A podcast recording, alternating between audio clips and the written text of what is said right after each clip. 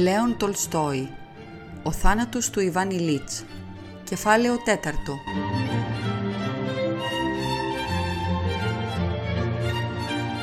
Όλοι τους στην υγεία ήταν καλά.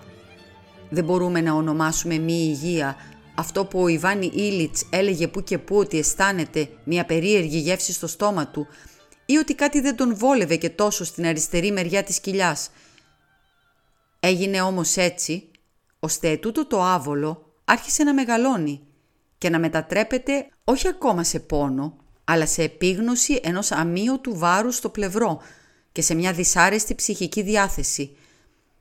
Ετούτη η δυσάρεστη ψυχική διάθεση, που όλο δυνάμωνε και δυνάμωνε, άρχισε να καταστρέφει το ευχάριστο της όχι δύσκολης και αξιοπρεπού ζωής που καταστάλαξε στην οικογένεια των Γκολοβίν.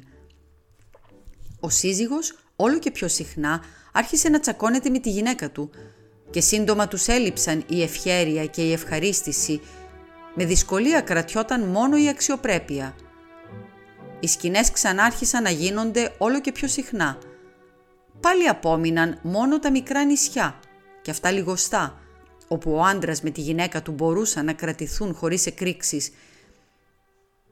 Και η Πρασκόβια Φιοντόροβνα έλεγε τώρα, όχι εντελώς χωρίς λόγο, ότι ο άντρας της έχει βαρύ χαρακτήρα. Με το συνήθιο που τη διέκρινε να υπερβάλλει τα πάντα, έλεγε ότι πάντοτε είχε τον τρομερό ετούτο χαρακτήρα και ότι ήταν απαραίτητη η καλοσύνη της για να τον υποφέρει 20 ολόκληρα χρόνια. Η αλήθεια είναι ότι τους καυγάδες τώρα τους άρχιζε εκείνος.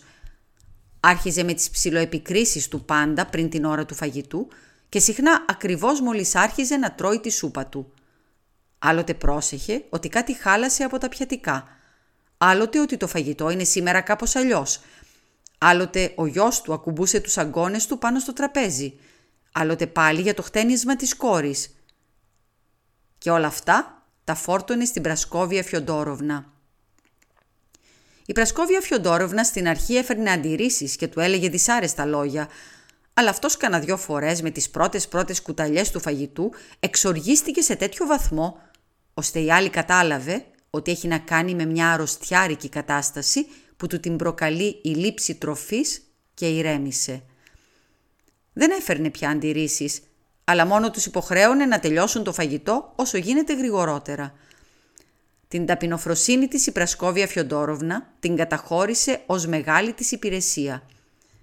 Αφού αποφάσισε ότι ο άντρας της έχει έναν τρομερά δύσκολο χαρακτήρα και της έκανε τη ζωή κόλαση, άρχισε να λυπάται τον εαυτό της. Και όσο περισσότερο λυπόταν τον εαυτό της, τόσο πιο πολύ μισούσε τον άντρα της.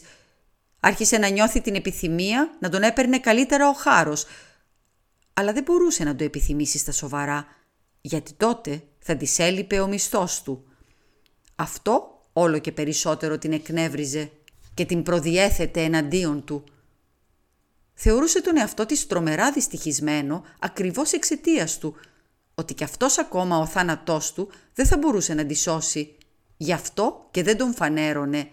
Νευρίαζε, μα ετούτοι οι κρυφοί εκνευρισμοί δυνάμωναν τον εκνευρισμό εκείνου.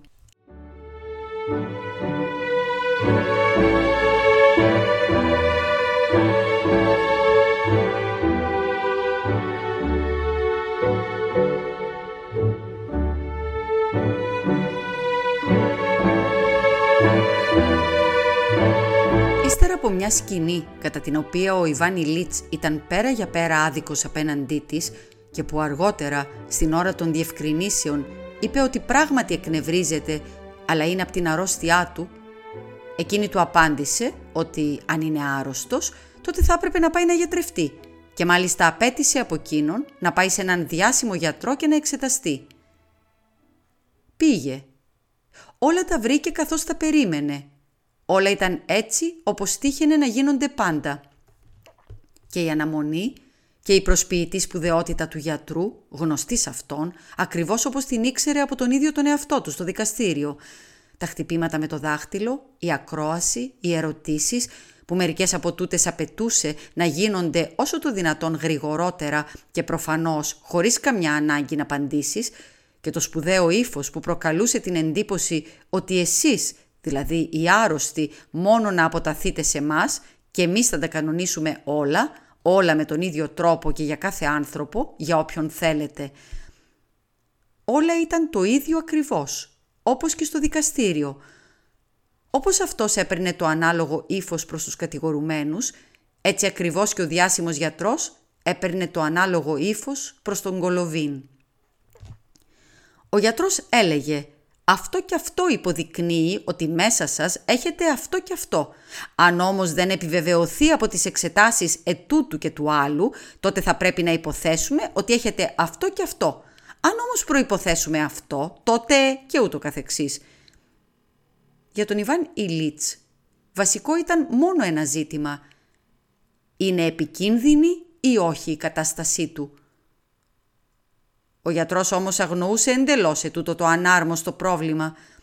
Κατά την άποψη του γιατρού, αυτό καθε το πρόβλημα δεν παρουσίαζε ιδιαίτερο ενδιαφέρον και δεν μπορούσε καν να συζητηθεί. Υπήρχε μόνον η ανάγκη να ζυγιστούν οι πιθανότητες του κινητού νεφρού, της χρονικής γαστρικής καταρροής και της πάθησης του τυφλού εντέρου. Δεν υπήρχε πρόβλημα για τη ζωή του Ιβανιλίτς, αλλά υπήρχε η διαμάχη ανάμεσα στο κινητό νεφρό και το τυφλό έντερο.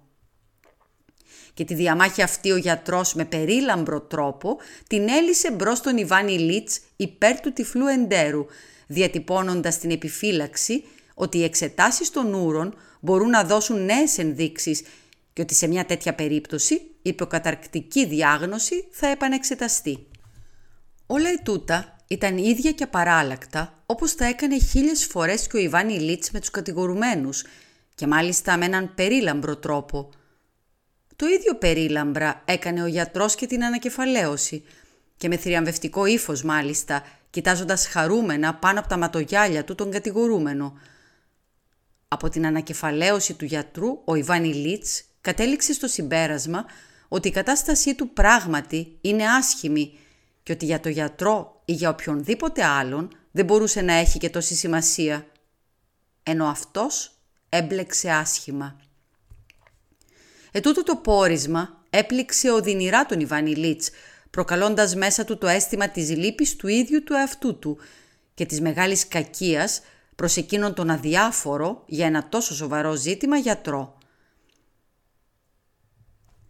Αλλά για αυτό το ζήτημα δεν έκανε λόγο. Σηκώθηκε μόνο, άφησε τα λεφτά πάνω στο τραπέζι και αναστενάζοντας είπε «Εμείς οι άρρωστοι πιθανό να σας κάνουμε συχνά ακατάλληλες ερωτήσεις», είπε. «Η αρρώστιά μου όμως γενικά είναι επικίνδυνη ή όχι». Ο γιατρός τον κοίταξε αυστηρά με το ένα το μάτι του πίσω από τα γυαλιά, σαν να του έλεγε «Κατηγορούμενε, αν δεν θα περιοριστείτε στα πλαίσια των ερωτήσεων που σας θέτουμε, θα υποχρεωθώ να δώσω εντολή για την απομάκρυνσή σας από την αίθουσα των συνεδριάσεων. Ό,τι θεωρούσα αναγκαίο και κατάλληλο, σας το είπα. Πρόσθεσε ο γιατρός. Οι εξετάσεις θα δείξουν την παραπέρα εξέλιξη. Και ο γιατρός έκανε μια υπόκληση. Ο Ιβάνι Λίτς βγήκε χωρίς βιασύνη. Με κατάθλιψη ανέβηκε στο έλκυθρο και τράβηξε για το σπίτι. Κατά τη διάρκεια όλης της διαδρομής έφερνε στη μνήμη του τα λόγια του γιατρού, προσπαθώντας όλες αυτές τις μπερδεμένες, τις ασαφείς επιστημονικές ορολογίες να τις μεταφράσει στην απλή γλώσσα και να διαβάσει σε τούτες την απάντηση στο ερώτημα.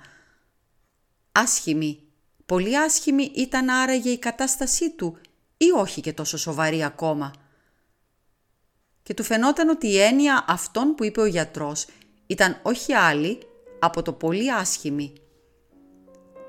Στους δρόμους ο Ιβάνι Λίτς έβλεπε τα πάντα περίλοιπα. Οι καροτσέριδες ήταν περίλοιποι. Τα σπίτια, οι περαστικοί, τα μικρομάγαζα, όλα ήταν θλιμμένα. Στο μεταξύ ο πόνος, ο υπόκοφος πόνος που τον τσιμπούσε και δεν έπαβε ούτε στιγμή σε σχέση με τα καθόριστα λόγια του γιατρού, του φαινόταν πως έπαιρνε μια άλλη, μια πιο σοβαρή σημασία – ο Ιβάνι Λίτς με ένα νέο και βαθύ τώρα αίσθημα αφού γκραζόταν τον πόνο του.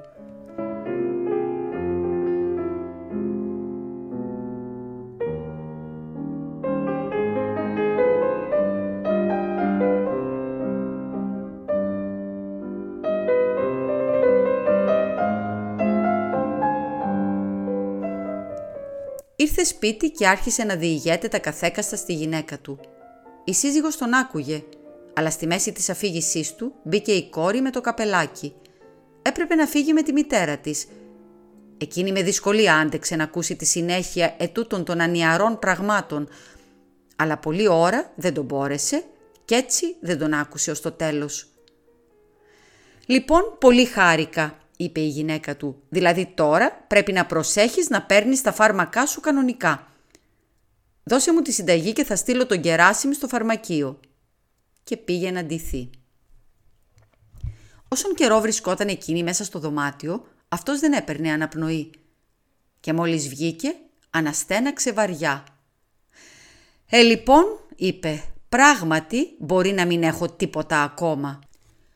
Άρχισε να παίρνει τα φάρμακα, να εκτελεί τις εντολές του γιατρού, που άλλαξαν εξαιτίας των εξετάσεων των ούρων. Εδώ όμως τα πράγματα πήραν μια νέα τροπή, διότι σε τούτες τις εξετάσεις, καθώς και στις άλλες που έπρεπε να επακολουθήσουν, έγινε κάποια μπερδεψιά. Το να πάει να δει το γιατρό στάθηκε αδύνατον. Στο μεταξύ αποδεικνυόταν ότι συνέβαιναν όχι αυτά που του είχε πει ο γιατρός, είτε τα ξέχασε, είτε τον κορόιδεψε, είτε κάτι του έκρυβε. Ο Ιβάνι Λίτς όμως παρόλα αυτά με μεγάλη ακρίβεια άρχισε να εφαρμόζει τις εντολές του γιατρού και τις πρώτες μέρες έβρισκε παρηγοριά στη φροντίδα της εκτέλεσης. Ύστερα από την επίσκεψη στο γιατρό, βασική ασχολία για τον Ιβάνι Λίτς έγινε η ακριβής εφαρμογή των εντολών του γιατρού σχετικά με τα μέτρα προφύλαξης, με το πότε θα παίρνει τα φάρμακα, καθώς επίσης και το να αφουγκράζεται τον πόνο του και όλες τις λειτουργίες του οργανισμού του.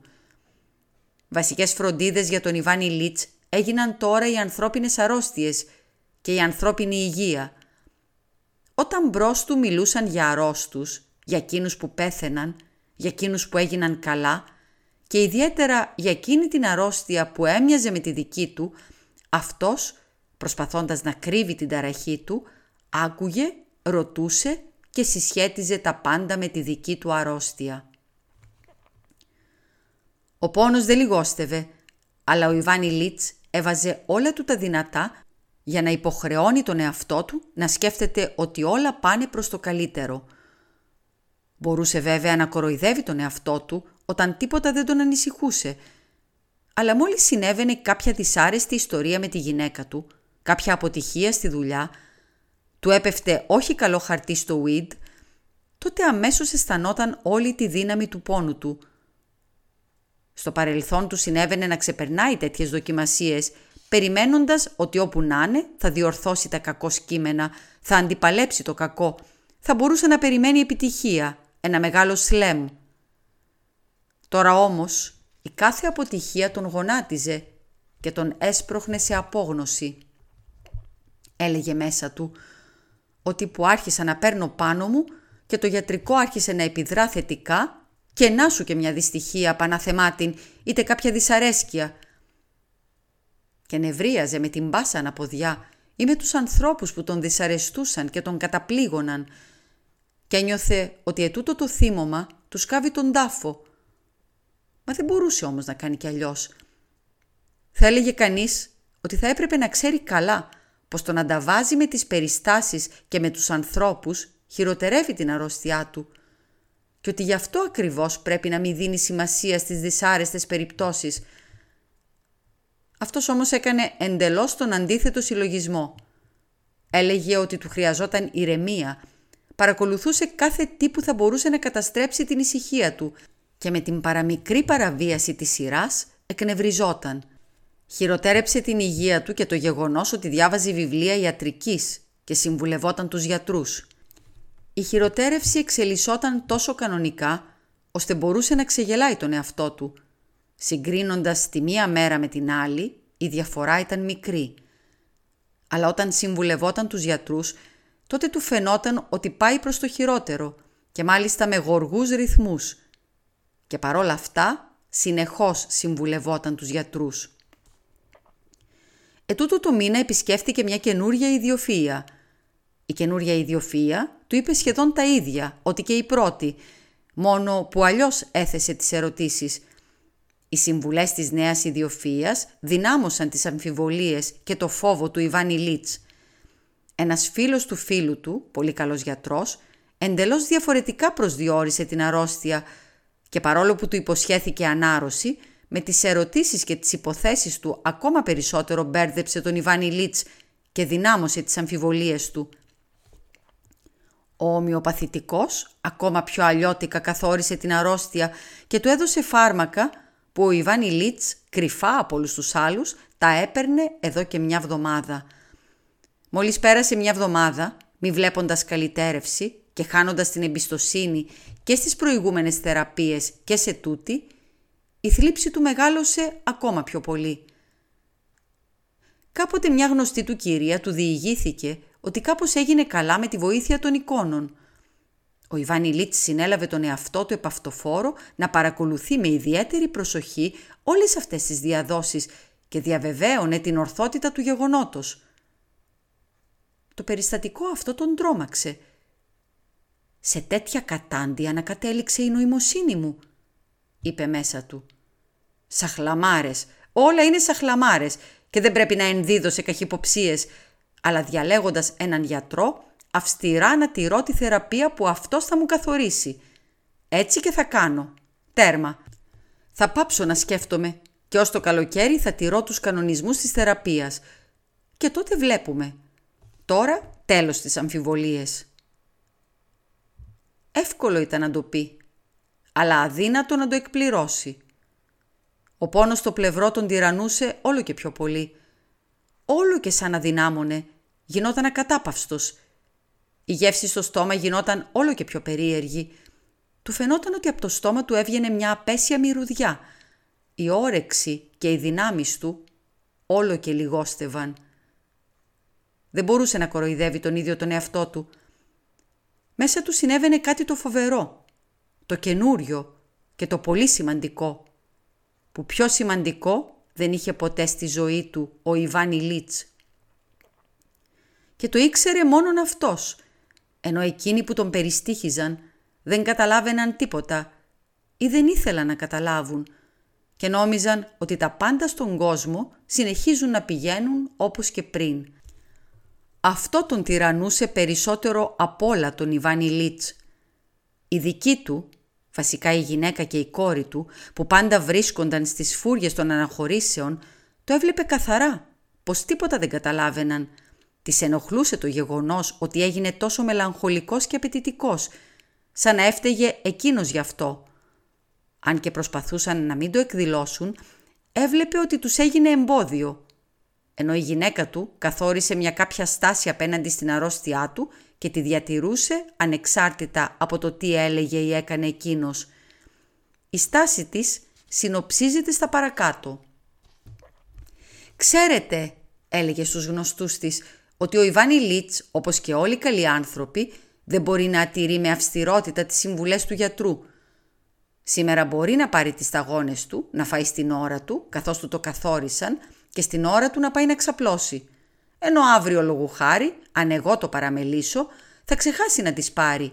Θα φάει ψάρι παχύ, ας πούμε οξύριγχο, που δεν του το καθόρισαν και θα κάτσει να παίξει χαρτιά ως τη μία τα μεσάνυχτα.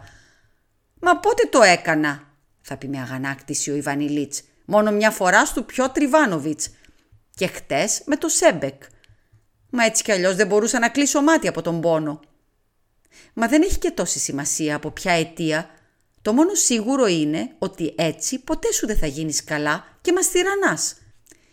Επιφανειακά, η στάση της Πρασκόβιας Φιοντόροβνας προς την αρρώστια που την εξηγούσε στους άλλους αλλά και από αυτόν τον ίδιο δεν την έκρυβε, ήταν η παρακάτω. Ότι για τούτη την αρρώστια φταίει ο Ιβάνι Ηλίτς και όλη η αρρώστιά του είναι μια δυσάρεστη πράξη που κάνει στη γυναίκα του – ο Ιβάνι Λίτς ένιωθε ότι σε αυτό το συμπέρασμα η σύζυγος κατέληγε χωρίς να το θέλει. Μα αυτό καθόλου δεν τον ανακούφιζε. Στο δικαστήριο ο Ιβάνι Λίτς παρατηρούσε ή του φαινόταν ότι έβλεπε την ίδια περίεργη στάση απέναντί του. Άλλοτε του φαίνονταν ότι τον προσέχουν όπως προσέχουν τον άνθρωπο που γρήγορα πρόκειται να διάσει τη γωνιά. Άλλοτε πάλι οι φίλοι του άρχιζαν ξαφνικά να αστιεύονται με την καχυποψία του, σαν πως εκείνο, το απέσιο και το τρομερό, το ανήκουστο που πήγε και φύτρωσε μέσα του, που τον βυζένει ακατάπαυστα και τον παρασέρνει κάπου χωρίς στάση, να είναι το πιο ευχάριστο αντικείμενο για τα αστεία τους.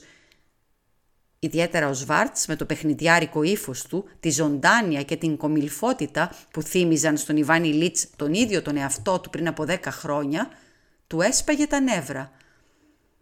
Έρχονταν οι φίλοι του για καμιά παρτίδα, κάθονταν, άνοιγαν καινούρια τράπουλα, μοίραζαν χαρτιά, έβαζαν τα καρό με τα καρό, όλα κι όλα εφτά. Εκείνος που μοίραζε φίλο έλεγε «χωρίς ατού» και αυτός κρατούσε στα χέρια του δύο καρό. Τι λοιπόν, ήθελε περισσότερο, έπρεπε να είναι όλο κέφι και σιγουριά; Τραβούσε κατευθείαν για σλέμ. Μα ξαφνικά ο Ιβάνι Λίτς ένιωθε αυτόν τον πόνο που τον βίζαινε, ένιωθε τούτη την απέσια γεύση στο στόμα και του φαινόταν εξωφρενικό ότι στην κατάσταση που βρίσκεται μπορούσε να χαίρεται το σλέμ. Προσέχει το Μιχαήλ Μιχαήλοβιτς, τον συμπέκτη του, κατά πώς χτυπάει πάνω στο τραπέζι το ροδοκόκκινο χέρι του, με λεπτότητα και με συγκατάφαση συγκρατιέται από το να μαζέψει τα κερδισμένα χαρτιά, ενώ τα προωθεί προς τον Ιβάνι Λίτς για να του δώσει την ικανοποίηση να τα μαζεύει εκείνος, χωρίς να δυσκολεύεται, χωρίς να απλώνει καν το χέρι του. Και τι νομίζει δηλαδή, ότι σε τέτοιο βαθμό αδυνάτησα ώστε να μην μπορώ να απλώσω σε μια τέτοια απόσταση ούτε το χέρι μου, σκέφτεται ο Ιβάνι Λίτς. Ξεχνάει τα κόζια του και βγαίνει επιπλέον με κόζι ένα φάντι στους δικούς του, χάνει το σλέμ παρά τρία κόζια και το πιο φοβερό είναι ότι βλέπει σε τι βαθμό υποφέρει ο Μιχαήλ Μιχαήλοβιτς ενώ αυτού δεν του καίγεται καρφί. Όλοι τους βλέπουν ότι δεν είναι καλά και του λένε «Μπορούμε να σταματήσουμε αν κουραστήκατε, ξεκουραστείτε λίγο». Να ξεκουραστεί; Όχι, αφού καθόλου δεν κουράστηκε. Να συνεχίσουν ώσπου να τελειώσει η παρτίδα. Τότε όλους τους πλακώνει μια κατάθλιψη και μια βουβαμάρα. Ο Ιβάνι Λίτς νιώθει ότι αυτός τους φόρτωσε με τούτη τη θλίψη και δεν είναι σε θέση να τους απαλλάξει από το βαρύ αίσθημα. Διπνούν και φεύγουν. Και ο Ιβάνι Λίτς απομένει μόνος του με τη συνείδηση ότι η ζωή του έχει δηλητηριαστεί και ότι μάλιστα δηλητηριάζει και τη ζωή των άλλων. Και ακόμα ότι ετούτο το δηλητήριο όχι μόνο δεν λιγοστεύει, αλλά όλο και περισσότερο διαποτίζει όλη την ύπαρξή του. Και με τούτη τη συνείδηση και ακόμα με τους σωματικούς πόνους και ακόμα με το αίσθημα της φρίκης, έπρεπε να πέσει στο στρώμα για ύπνο και συχνά να μην κοιμάται την περισσότερη νύχτα από τους πόνους, ενώ το πρωί έπρεπε πάλι να σηκωθεί, να ντυθεί, να πάει στο δικαστήριο, να μιλάει, να γράφει και αν δεν θα πήγαινε, να μένει σπίτι παρέα με όλες τις 24 ώρες του ημερονικτίου και από τις οποίες η καθεμιά ήταν για αυτόν και ένα μαρτύριο – και το να ζει με αυτόν τον τρόπο, δηλαδή στο χείλος του θανάτου, έπρεπε να το ζει μόνος του, χωρίς κανέναν άνθρωπο που θα του κρατούσε παρέα από αυτούς που θα μπορούσαν να τον καταλάβουν και να τον συμπονέσουν.